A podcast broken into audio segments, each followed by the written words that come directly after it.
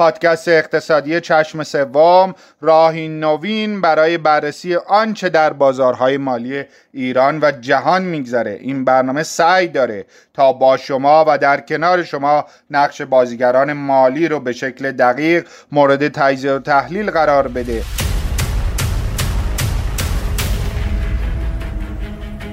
چشم سوم.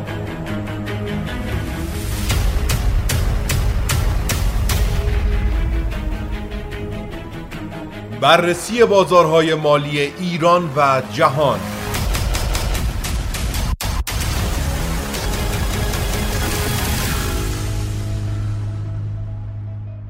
سلام و درود به شما شنوندگان عزیز، با پادکست اقتصادی چشم سوم در خدمت شما عزیزان هستیم. امیدوارم که ما را از نظرات خودتون بهره مند کنید. در ابتدای بحث به بررسی بازار سرمایه در ایران می‌پردازیم.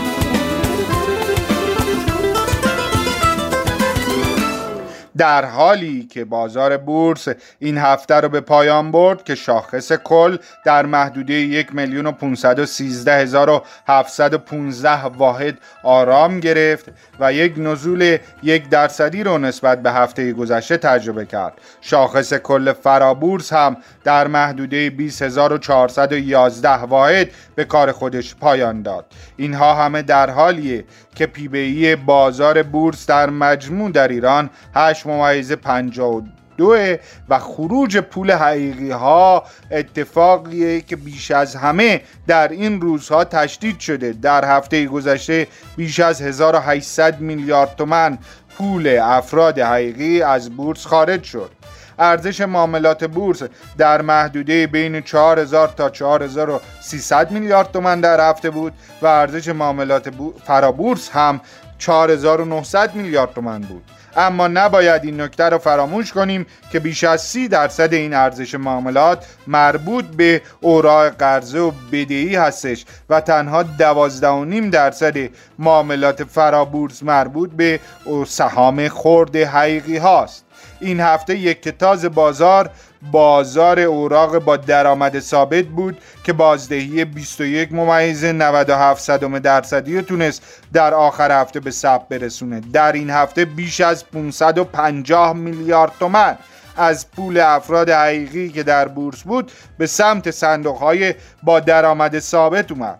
اما نباید از این نکته هم غافل شد که نمادهای پرتراکنش هفته شپنا، آسیاتک، سابیک، خیگستر، خودرو و انرژی سه بودند که در بین اونها ارزهای اولیه خودشونو به شکل ویژه‌ای به ما نشون دادن و بر آن شدیم که ارزهای اولیه رو در چشم سوم با دیدی متفاوت مورد بررسی قرار بدیم. آیا سهامداران بورس از این همه ارزه اولیه مشمئز نشدن؟ این رو باید گفت که در ارزش گذاری ها در بازار ارزه اولیه دقت لازم صورت نمیپذیره. گرچه در چند ماه اخیر نمادهایی مثل فزرین هم عرضه شدن و سود خوبی رو تونستن به سهامداراشون بدن، اما این زیاد امیدوار کننده نیست. در بازار دیگه در بازار سکه و دلار هم این هفته هفته داغی رو داشتیم. اول هفته کاهشی بود، قیمت ها اومدن، دلار حتی تا به مرز بیست و هشت هزار تومان هم رسید، اما آخر هفته با بی‌نتیجه ماندن مذاکرات در قطر یک دفعه در روز پنجشنبه در بازار آزاد قیمت هر دلار به سی و دو هزار تومان رسید و تونست یک رشد یک و نیم درصدی رو در طول هفته نسبت به اول هفته به ثبت برسونه. در بازار طلا و سکه شاهد این روند بودیم. در روز پنجشنبه یک دفعه یک میلیون تومان اومد رو قیمت سکه و بیش از پانزده میلیون و پانصد هزار تومان در بازار آزاد دست به دست شد. تنها بازار منفی این هفته بورس بود.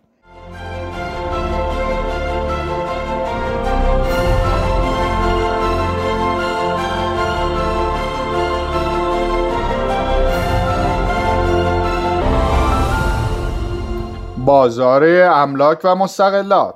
در حالی بانک مرکزی و شرکت‌های داده پردازی در پایان خرداد هزار و چهارصد و یک قیمت املاک معامله شده در سطح کلان شهرها و آمار اون رو منتشر کردند که گزارش‌ها حاکی از اونه. در مناطق بیست و دو گانه تهران قیمت متوسط هر متر منزل مسکونی یا آپارتمان به حدود چهل میلیون تومان رسیده، چهل میلیون و هشتاد هزار تومان، که نسبت به یک فروردین هزار و چهارصد و یک از یک رشد تقریباً بیست و پنج درصدی برخوردار بوده. این در حالیه که در هر ماه، یعنی سه ماه اول آغازین هزار و چهارصد و یک، به صورت متوسط بین هشت ممیز سی و سه صدم درصد دارندگان صاحبان املاک سود نصیب خودشون کردن.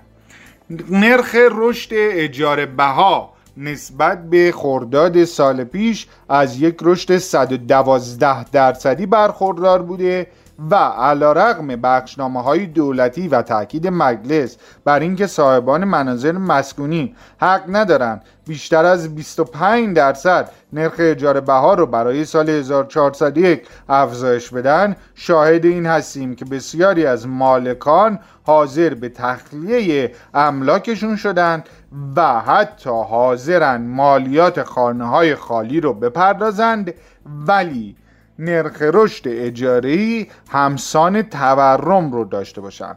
از سوی دیگه پیش بینی میشه که قیمت هر واحد مسکونی برابری بکنه با قیمت دلار به دلیل پایان پاندمی کرونا و افزایش نقدینگی در سطح جامعه و همچنین ورود نیاز واقعی بخش حقیقی اقتصاد، تا پایان سال رشد ماهانه سه تا چهار درصدی رو برای املاک شاهد باشیم. ضمن اینکه در ماه خرداد ماه هزار و چهارصد و یک نرخ تولید کننده مصالح ساختمانی نرخ تورمش بیش از سی و دو درصد نسبت به شش ماهه گذشته رشد داشته و در همین ماه تعداد درخواست‌ها برای مجوزهای ساخت و ساز در تهران به خصوص مناطق میانی و جنوب شهر که مسکنهای ارزان رو تهیه میکنن نسبت به مدت مشابه سال قبل از یک افت چهل و شش درصدی برخوردار بوده. همه و همه باعث میشه که بازار مسکن، جذابترین بازار برای سرمایه گذاری در طول نه ماه اخیر باشه، ضمن اینکه ریسک‌های سیاسی و اقتصادی رو هم به دنبال خودش داشته باشه.